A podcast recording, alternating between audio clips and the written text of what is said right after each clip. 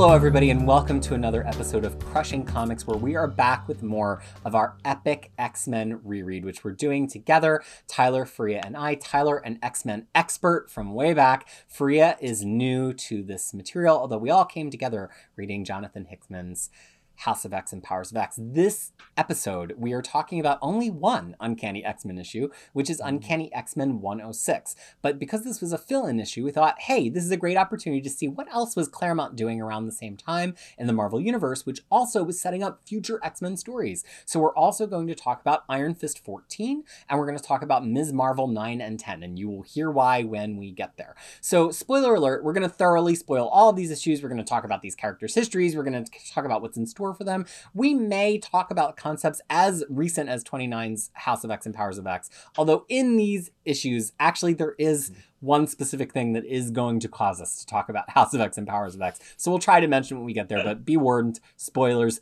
galore. So that said, Tyler and Faria, what did you think about this uh, kind of lame duck story in Uncanny X Men 106, where we leave off on this hot cliffhanger where we just left off the issue before? The X Men have just gone through the portal to God knows where to follow Lilandra, and Professor Xavier is swooning, and he's like, "Oh, this reminds reminds me of a time that I harassed the X Men in a terrible, terrible case of of workplace harassment that I continue to perpetuate in my gifted school for youngers, youngsters."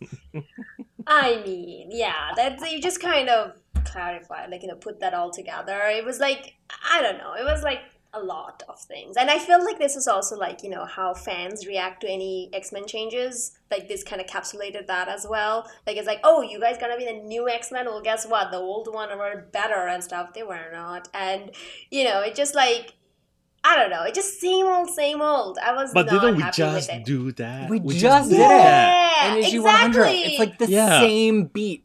Exactly. and that's that's one of the reason I was like, oh wait, Oh. how is this any different than that one? Oh, hold Yeah. on, like you know, they're just like have the old and and the thing is, is even in this one, Wolverine is the one who figures out that they're not real. like it's the same, It's the same. like si- well, and it's co-written by. Bill Mantlo, and it's almost Yeah. like Claremont was like, "Hey, could you just like do some things that feel X-Men-y?" And Mantlo's like flipping through issue 100, and he's like, "Sure." Like it just, I mean, I don't know. well, I I mean, was, there, there are fill-in issues, and there are really fill-in issues.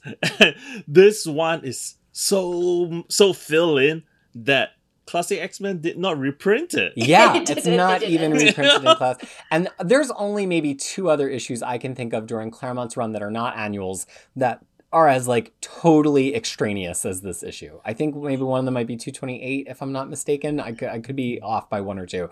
But there's Okay. only a few that just feel like totally out of left field the way that this one Mhm. does. Especially because this story is actually inserted after Uncanny X-Men 96. It's basically just like in that interminable period of training that they have Yeah. between um, the the thing with the N'Garai demon in 96 and then 97 and they're just like training and every every single time I read this issue I think oh maybe it's mimic every time and I and I get all excited that Claremont's going to write a mimic story and then at the end of the issue it's just no it's just Professor X's mean alter ego aka Professor X X. which is which is which is funny to me because it goes to show that not every Claremont subplot was a slam dunk. Like he does come back to this once or twice, but Mm. like this just never really materializes. Almost, I mean, I, I don't know if it does this connect get connected to Onslaught later.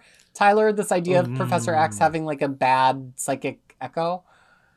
Yeah, I'm not sure because like 90s X-Men events seldom well, I would I would not say never, but like they seldom tie in like all the way back to this era.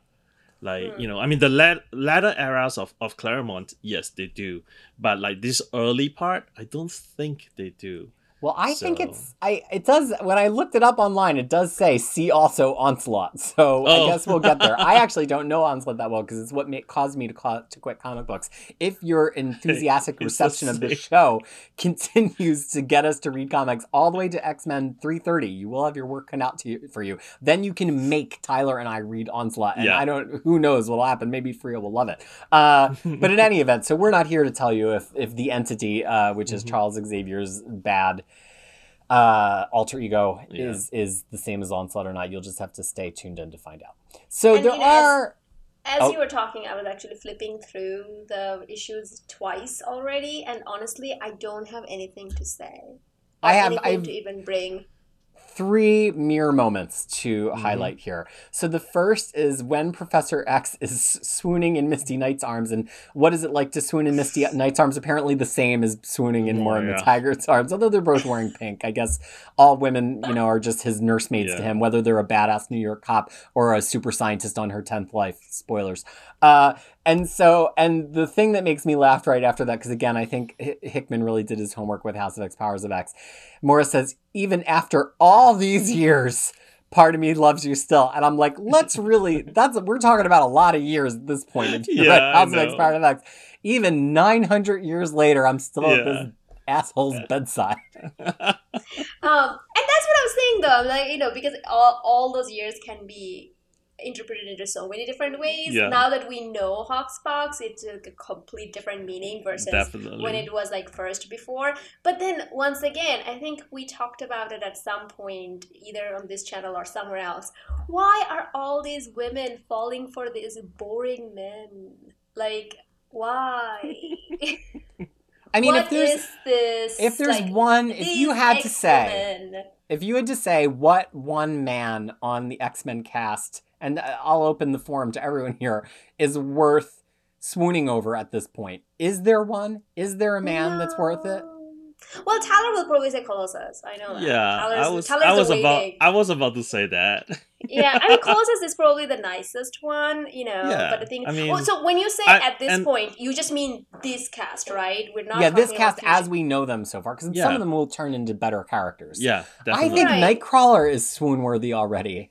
Do you Mm. not? Lo- no, I think I mean, he's so I don't know. charming.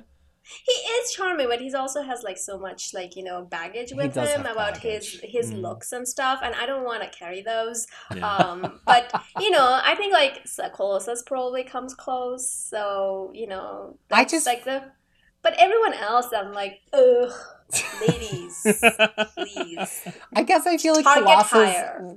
Claremont writes Colossus like so naive, and you can feel how young he's being written here. Where he's Mhm. like always he acts rashly, not in like a Wolverine way, but rashly just in the way of somebody who hasn't had that much life experience. And Nightcrawler to me just like strikes this middle ground here, where it's clearly that he's lived some stuff, but he has a level of optimism that like Cyclops and Wolverine don't have. And to me, that's really compelling. Like if I had to pick one of them at this point in the run that I would hang out with, and I have to pick from the boys and can't hang out with Storm, I would probably want to hang out with Nightcrawler.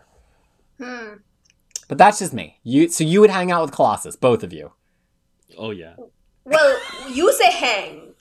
We mean something different. Okay. Tyler and I mean something different. You know, you know, you you're talking differently than we are talking. Yeah. What? So we would pick Colossus What? in that in that in that sense. Separately, not All right. together. Well, that was that was that was my first point of discussion. So my second one is um, we once again Claremont and Mantlo here very consistent. Who's the one X Men who can tell Wolverine to f off? It is Storm, because Yeah. as he's getting into yet another fight with Cyclops here, Storm has this wonderful panel, and she's drawn in a very Cockrum way. Although I don't think it's Cockrum drawing at this point in the issue.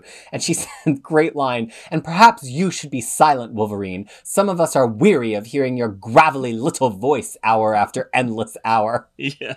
So, and to that point, how many times Storms had to say this to Wolverine? Like, does he really? Like, you know, because we know that Wolverine has memory issues. This seem, the memory issue seems to be like really concerning because he keeps on forgetting it, and Storm has to keep on reminding him. So I don't know, maybe because of the timing of it, maybe this was one of the first times, and then since then he backed off. But uh, yeah, This is probably the first, maybe the second time. Well, In first terms of the chronologically, because I think the first Yeah. one was after. Yeah. Yeah. Oh no, no. Actually, it was during the N'Garai It was during fight. the uh, right. Yeah. So this is the second time maybe. Yeah. But Well- the other okay, thing in was that case, always it's like not that bad. Wolverine's that is- claws like you know magically grow like super long in one panel. Oh where he my slices off like Iceman's Iceman slice. Like the claws is like the length of his forearms. Oh, really? But then also the resolution of this is that Professor X just like conjured this stuff from his mind, but it's awfully physical. Like I, I never Yeah. can decide if it's meant to be like a combination of the danger room and these mental images, or if it was all supposed to be in their heads. I don't know. How did the two of you read it? Um, I read it mostly like it's all in their collective head. Like, Yeah. you know. And then I was actually so Mm. here's the thing that this issue would have been completely different if it's like turned out that they were actually fighting each other. Like then this like Mm. this would have been so much better that Wolverine was actually like slicing and dicing everyone else Mm. and you know like um like Colossus was like you know attacking other people. That would have been so much nicer. But it's I not. I almost spoiled it for you. Oh, you did. Okay, I didn't say anything. I was like, mm, zip. Yeah. No, not saying Okay. anything.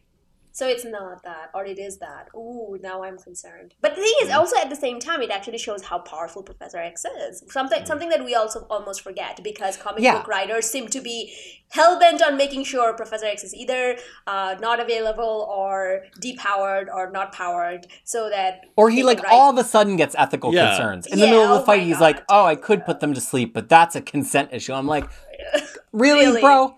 Compared to all of your your constant intercomming people's directly into people's brains, this is but isn't gonna- that isn't that the problem with like Silver Age X Men, where he he'll be like X Men go do this, and then X Men will lose, and then in the last panel, he, last page or something, he will just appear and it's like, oh, with my powerful mental power, I did this, and they are gone, and it's like, okay, so in the first place, why send the X Men there? Because they needed some exercise, you know.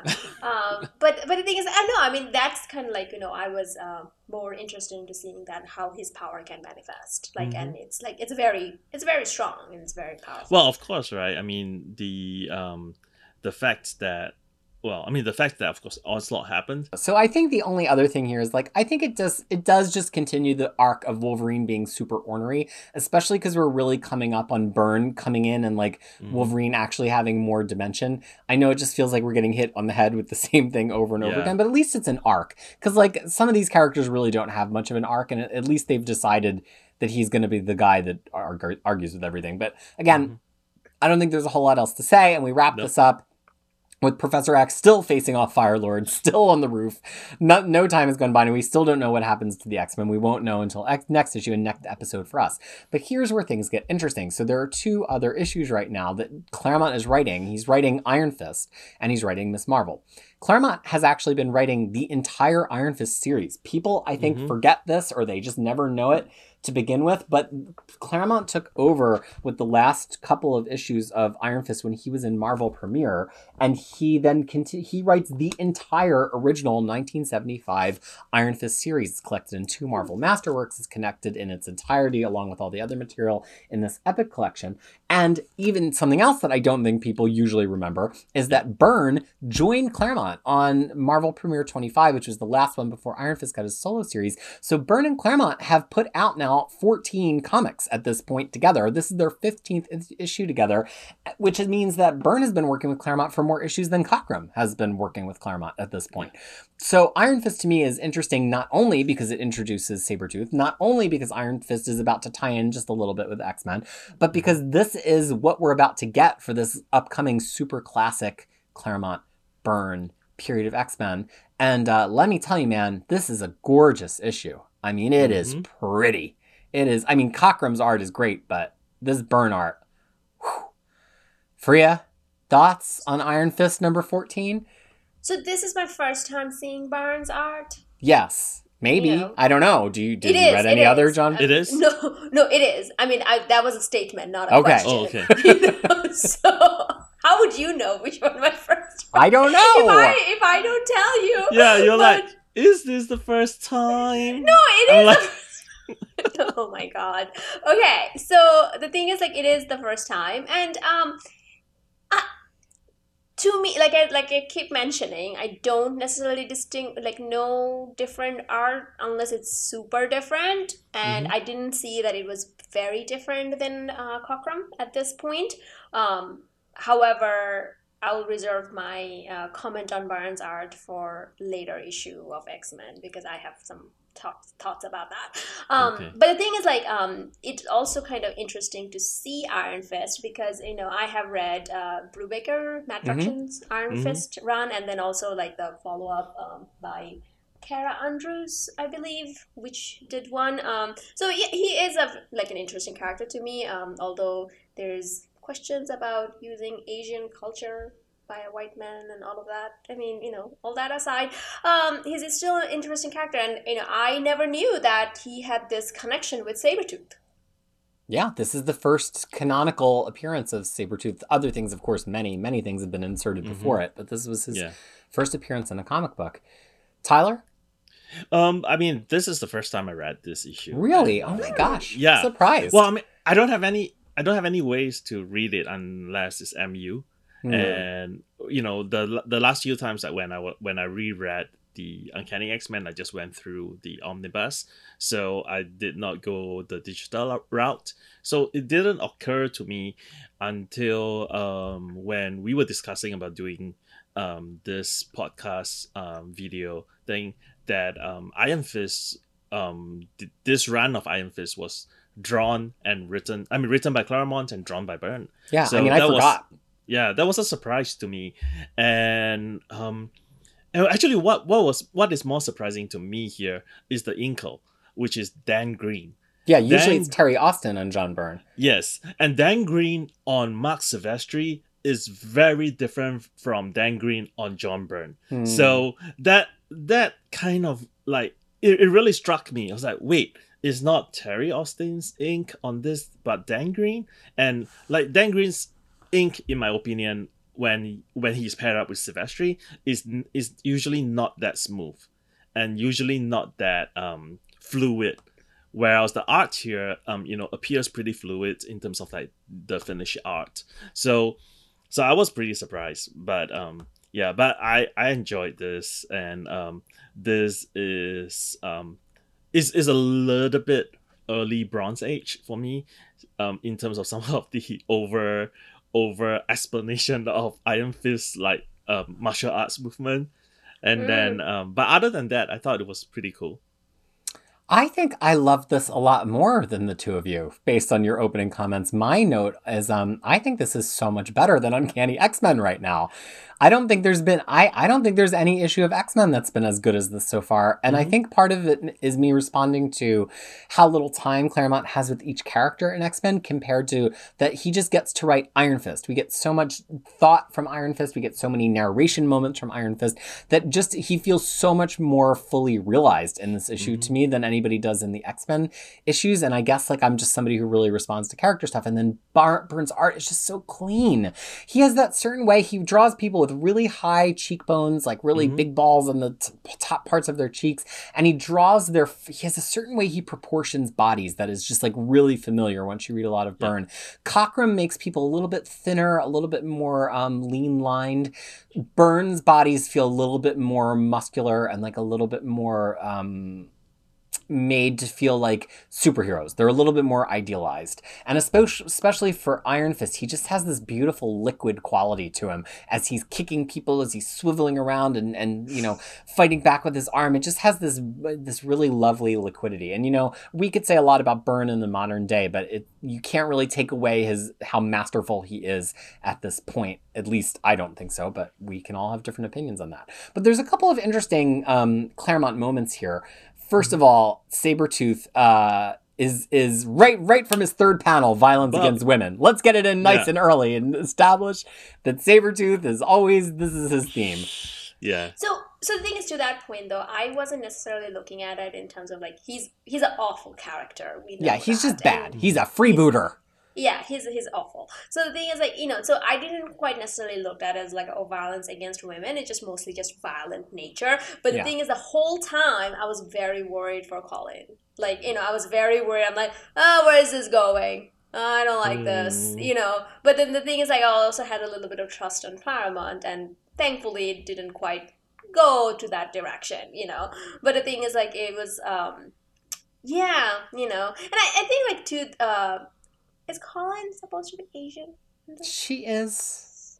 Okay. He's, she's not drawn Asian, yeah. Yeah, she's not. yeah, she's not. lot of, lot of judgment coming from Bria. and Yeah. I mean, you know, like two Asian of the panel, like. But know. to to be fair, I don't think a lot of um, artists uh, in American comics draw Asians that looks like Asians. Oh yeah, yeah, yeah. Yeah, they Yeah. just have Asian's name and they just have some Asian traits, but they or don't they rely really- on the coloring, especially at that point, to make them look Yeah. what their concept of Asian was, which was awful. Yeah, Uh, and they really didn't do anything with their features to make them look Asian, which honestly is how a lot of people draw Storm. Storm Yeah. definitely doesn't necessarily just look um, Caucasian, but it's not like they're drawing her as a black woman. They're just drawing No. her with exotic features and then coloring her a dark Yeah. color. Right. except for Dotterman Yeah, well, I'm talking about at the, you know, in, At at that time. Yeah. Yeah, yeah. uh, and the other thing also is that I think I think bub predates Wolverine. so so I think at this point in time Wolverine has not used bub a lot. no, he has. Uh, he, but not a lot. not, a lot, constantly. but Sabretooth yeah. like bubs right Sa- through yeah. this. Claremont's hitting us over the head with this, like they're similar. They're similar. oh, is, is that why Wolverine like Sabretooth is always after Wolverine because he stole bub? No. there, there, there is there, there there is a story there, but it's not the bub story. It's, it's something else. But um, I don't want to spoil it for you. I mean, you sort of read a little bit of it in the classic X Men backup story early on, but Mm. um, it will come to the forefront later on. Yeah, well, Sabretooth is a character that should go away. I would, I would say, and you know, like we don't want to spoil it, and but the thing is, like, it's just like that character should just go away.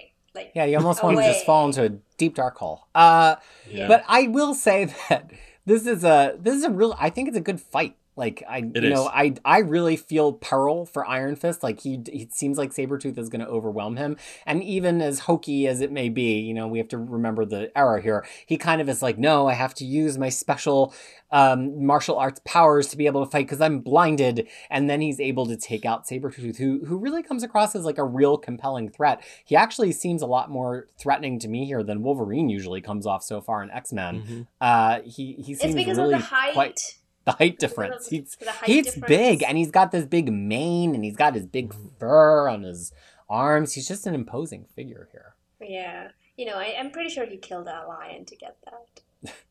It looked, What? looked like it, but but the thing is, like, oh, also we have to talk about the mind meld that happened between Colleen and Danny. Oh, and let's him talk being- about that. Yeah.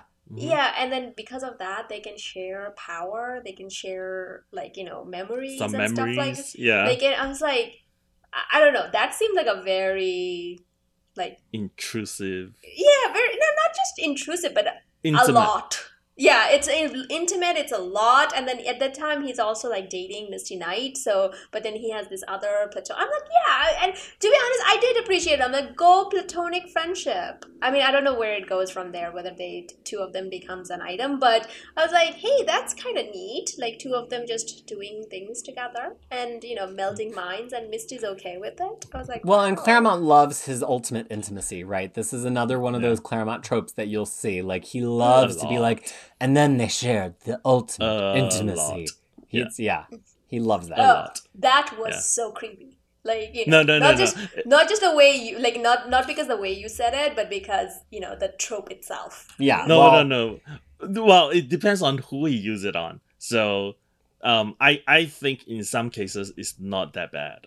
Uh, okay, okay. Yeah. Just point point out to me when we get there. Yeah, we will get there. We'll get Okay. there. And then, I mean, the other thing um, I sort of um, want to point out is like the um, there's this page where um, uh, Byrne designed the flashback and the current, the flashback and the current, that Ooh. small sliver, Oh, and I thought it was was quite brilliant. Like when he was trying to remember his teachings. Oh, okay, I'm blindfolded. I got to rely on my my senses, and then Mm. he it just goes back and forth, back and forth, back and forth. And Burns does a lot of really interesting paneling in general here. He does a lot of really cool um, vertical sliced panels that shows the motion almost in like a flip book style. The one I really like is Iron Fist is heating up the Iron Fist and then it's closer, but then we're like tight on his face, but you can almost Yeah. still feel that he's like getting getting closer to you because and that's why we're so tight on his face. And then we cut wide to kind of see what happened. And I just I think it's really clever and and Byrne really uses paneling to control the pace here. Uh, I do want to point out one other thing. Great Claremont line early on the issue. Women aren't objects or goddesses. We're people. with minds, feelings, and spirits all our own, which Claremont could sometimes use a reminder of that as the X Men run continues. But it's a nice line that he came up with. We're not objects or goddesses. He'll often So at this point, reminder. Claremont is firmly the writer, right? In this run. Yeah, he's Yeah. been he wrote the entire run. Claremont writes Okay. every issue of Iron Fist 1 through 15. And- I've never read the whole thing. I've only ever read this issue and issue 15, so I kind of I mean I have it all right here Yeah, in my hand. I believe so. So I I believe he wrote everything. He did. He didn't write all of Iron Fist. Iron Fist Yeah. at an earlier point is written by a few different kind of Marvel Correct. 70s people. He's written by Doug Moench. He's written by Mm-hmm. he's originally created by uh planned and plotted and polished by Roy Thomas. So he he goes through the whole 70s bullpen before Mhm. Claremont takes him over. Got it. To be honest, the good Iron Fist is that Ed Brubaker and Fa- Matt Fraction run. It's Well, really you don't good. know that. You haven't read this whole thing yet. It might Yeah. be wonderful. Okay, fine, fine. But the Oh, Brubaker, yeah. Brubaker Iron Fist is actually amazing. It's The other thing, totally amazing. the other thing that surprised me because I've never read this part of Marvel Universe before was like, oh, Jerry Jerry Hogarth is a guy. right, because if you watch the Marvel show, if you watch the Netflix shows, Oh, yeah, it's a woman. yeah, I Yeah. was like, wait, what? yeah. That was a that was a whole thing. You know, when the when the show started and stuff like that. Uh-huh. I know a lot about this side of Marvel, so ask me questions. Well, to be honest, post two thousand. Post 2000. Yeah, post two thousand.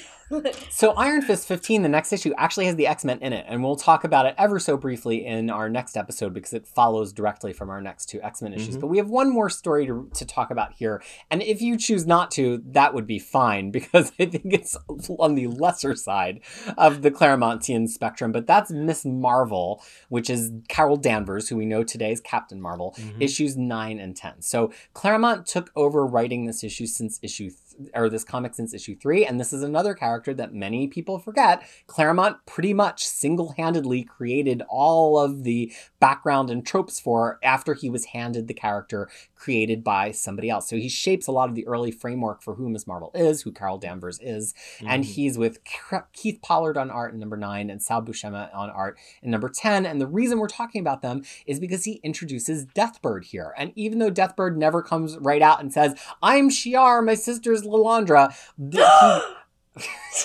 keeps.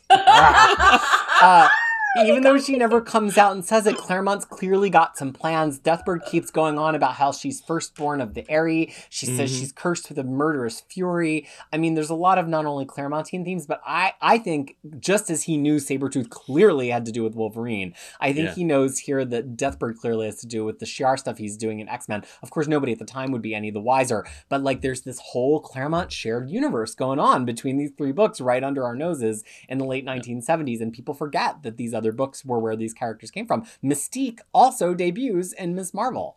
Yeah. oh, serious? There is a I didn't there is a throwaway there's a throwaway line I think um, later um, not not in any of the X Men issues we have read so far, but I think there's a throwaway line where Lilandra mention, briefly mentioned that she has a sister or something like that. Mhm. And, um, and when we get to those issues, we can talk about that. But um, he definitely planted those seeds everywhere in books that he wrote. That's for sure. I, I also wanted to mention that Miss Marvel was created by Gerry Conway, the same creator of Punisher. Yes. Gerry Conway, I, I think, along with his wife, I want to say. I know he, like, specially thanks her at the beginning. Maybe I'm making that up. But, um, I'm, and I'm misstating my Miss Marvel history. Um, no, but the thing is that he wrote a very kind of nice, um, nice thing about how Kelly Sue DeConnick kind of came up to him and then asked for his autograph on one of the Miss Marvel when he couldn't believe that she's like you know because she has done so much for that character since then. And then you know he was talking about that how it was very strange to write that as a man you know something like a like he was be- he was pretty much given an assignment or write something feminist and you know that was pretty much Yeah, it lit- literally, for is not exaggerating in the slightest. And in the first page of the first issue, it, next to his name, there is an asterisk, and it says, with more than a little aid and abetment from Carla Conway. So even at that time, Gerry Conway, by the way, still an amazing writer to this day. One of the, if he puts out a comic book, it will be good. You can pick it up. It'll be, it's great. Uh, and I love that, like, even even in the 70s, he was great enough to have the wherewithal to be like, I should not be writing this comic book by myself. and and actually to credit his wife instead of just saying like in an interview somewhere, like, oh, by the way, my wife chipped in, like he she's on the credits page. I think that's pretty cool. But he's long since gone, and now we're deep into Claremont's run. And like this comic, it, it's not Iron Fist, I can tell you that. Like it's it's Carol's on a date, but she's interrupted, but she's already drunk, but there's a burglar in her house, which she senses with her seventh sense, which is not a power we get told about a whole lot with modern Carol. Um, and she's like, I could call the police, or while I'm drunk on this date, let's just leave him behind and go and beat up a burglar. Like, it's just like, there's It's a, so it's many a things whole- happening. It's a whole thing, and also like when she's Miss Marvel, she talks in third person, something that I didn't know. I that, did, I know, totally forgot that. like There's a know, whole like Thor when there was Thor and Donald Blake, and like they were actually separate. Yeah. Like that's how Miss Marvel's being played at this point. Right, and it was also like very like I don't know. I was I was bored through it throughout it. It's like uh like it's just like get to the point. Like you know, it's just like she gets she like you know she goes to the apartment and the apartment is burned down. Then she looks at this picture photograph that was taken at some point, and then Yeah. she's upset about that that that photograph is destroyed. Why? Who cares? He, she's not. But it's her and makeup. Michael Rossi. Michael Rossi. Yeah, who the hell is Michael Rossi? I don't know. Tyler, did you bring some receipts? We talked about it last episode, I think. That's the that's the the guy who went to Stephen Lang and told Stephen Lang say no, Project Armageddon has to stop. Oh, it's that And then he guy. flew out. Yeah. It's the And then Oh in the my, Claremontiverse for be ya. still, be still, my heart. Okay. and then in the backup story where you see uh Emma, Emma is taking you know, care of him. Okay. yeah, he's injured. So that's one. Uh, he Yeah, appears right. randomly throughout Caravan's run. yeah. It just, then. it just sounded like you know she had a one night stand with him, and he's like you know super upset about the picture getting burned. I'm like, okay. it And it- the the thing is that there is a lot of. I felt like it felt compared to other um like Mhm. other Claremont things we have read some Yeah. read so far um because he had like different characters that he's bouncing off and then but this is like just only one character and I Yeah, she really know- has no one uh, other than at the magazine, and it's not. I actually like the magazine stuff the best because when she's a hero, there's just nothing happening. Yeah. right so there's nothing happening i don't know what um like you know kind of directive that these uh miss marvel writers were under because it was like very dumb. I mean it just like nothing no non-issue that she's fighting. And then i Mhm. was not quite sure. It's like oh just like I don't know. I don't know how to quite explain it because it felt like, oh, she's just fighting this because she's a woman. At one point, she had women written on her shirt. Then I later realized that's the that's the newspaper that she's an editor for. So it's like that. Uh, but I don't know the whole thing. And then she also also went shopping for all places. I'm like, wow, way too. This like, shopping mall might be where Mo- Modok's Yeah, base is. It's just- exactly. Yeah. It's just funny to me because Claremont like is writing women so well in both of these other two two titles for you know, and then here he has a woman who luckily over time has been made into one of the most arc- iconic Marvel heroes, and like it's just there's like no magic whatsoever to it. No. Death Deathbird looks pretty visually cool. She's pretty Mhm. fierce. Like I actually buy her as like a pretty cool villain, but then she's like working for Modok, who even at the time is made out to be the most like ridiculous.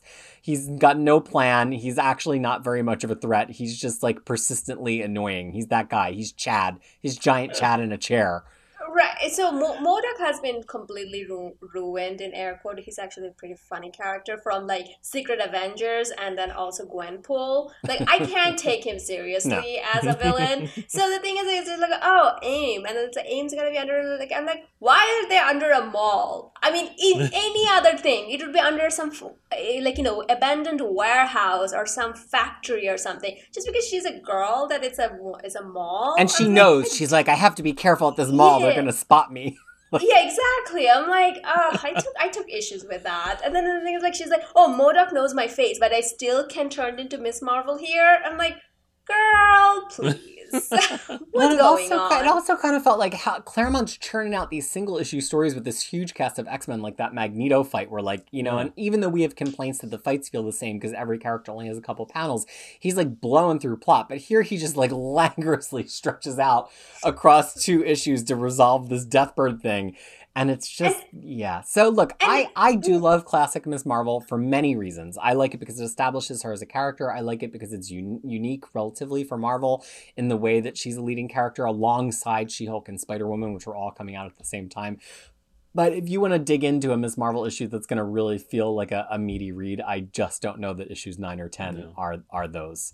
The art is actually No. quite nice. I do like all the stuff with her as the editor of the magazine. I love that we're trying to get like a little bit of of the Spider-Man vibe of like the who she is by day. And I I did like there's this dig dig in there where she gets this intern and the intern's like, "Yeah, I read your book. It was boring." And she, and so I guess I'm going to like intern with your stupid Matt feminist magazine now. And Carol's like, "Thanks. That was that's great." but because I think it actually portrays the idea that people did like turn their noses up at magazines at the time. This is clearly Mhm. being modeled off of I think Ms. magazine of the time that some women like wanted wanted no part of it, and I think that those moments are actually the moments about this that are charming, and like the Modok Deathbird moments to me are just like okay, great.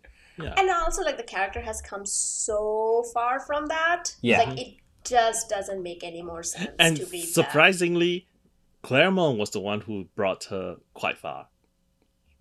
Later on. Yeah, but then the thing is, like, it's from from there it went even further. I like know. you know, like it just like it's equivalent of talking to um sixteen year old Tyler versus now Tyler. Like you know, I mean, I'm pretty sure five year old Tyler did a lot of work to get to sixteen year old Tyler, but the now Tyler is so much better version. I'm thinking from the sixteen year old. Mm. So it's like, why am I reading sixteen year old Tyler's life? I want to talk about current Tyler's life. like you know, that's what that's what it felt like. Like it just like so much has changed, and I don't think like even in the in her current run, like you know, the fact that she was an editor is actually Mm-hmm. often forgotten or dropped. Like it's completely like she was in the army and then like you know Yeah. Air Force and then boom there.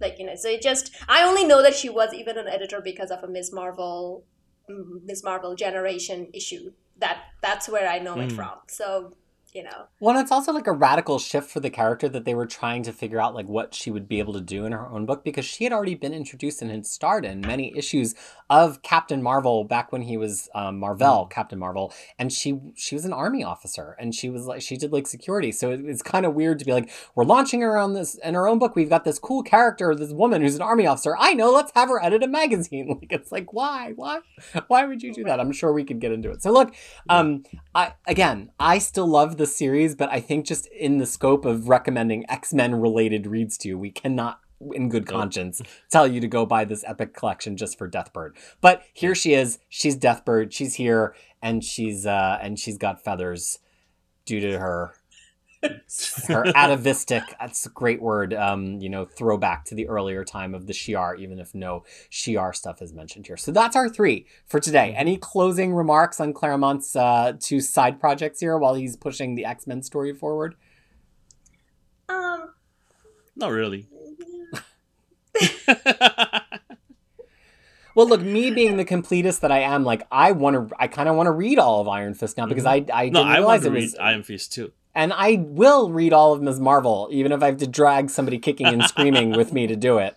Uh, so these these maybe could wind up fuller reads later on, not just Mhm. in their excerpted X Men comic. Especially as Tyler points out, Carol Danvers kind of becomes an X Men character for quite some time. Freya, you will be Mhm. delighted uh, because Yeah. we get a lot of Carol Danvers content in the X Men run as it goes on. Yeah. which is why also- I love her. And also when she was part of, you know, Rogue. Yeah, we'll get there. Yeah, we'll get there. Well, that was our issue for today, or our issues in our episode for today. We're going to get back to the main line of Uncanny X Men in the next episode. We're going to read Uncanny X Men 107 and 108, which will also be paired with classic X Men 14 and 15, although those stories could have been read much earlier, but they're paired with those issues and they help inform them. So we're going to read the backups and the revisions now. Also, of note, Iron Fist 15 is pretty much Uncanny X Men 108.5. So Yeah. we are going to just briefly skim Iron Fist 15 and pull out a couple of things for you. You can just, it's not critical, it's just kind of like a fun, casual moment. So if you're really trying to keep up with the full X Men reading experience, you should also read Iron Fist 15 with that next group of issues. And the reason we're doing this to begin with is because Tyler and I have read this on our own. Freya could sit down and read this on her own, but when it comes to X Men, what is the case, Freya? X Men is better when it's read together. That's right. So we want to thank you That's so much for reading with us. And we hope that you're going to continue to subscribe, continue to comment, and tell us what you love or didn't love about these issues and these episodes. And we will see you next time for more Epic X Men Reread on Crushing Comics. So, everybody, please be well and thank you so much. Bye.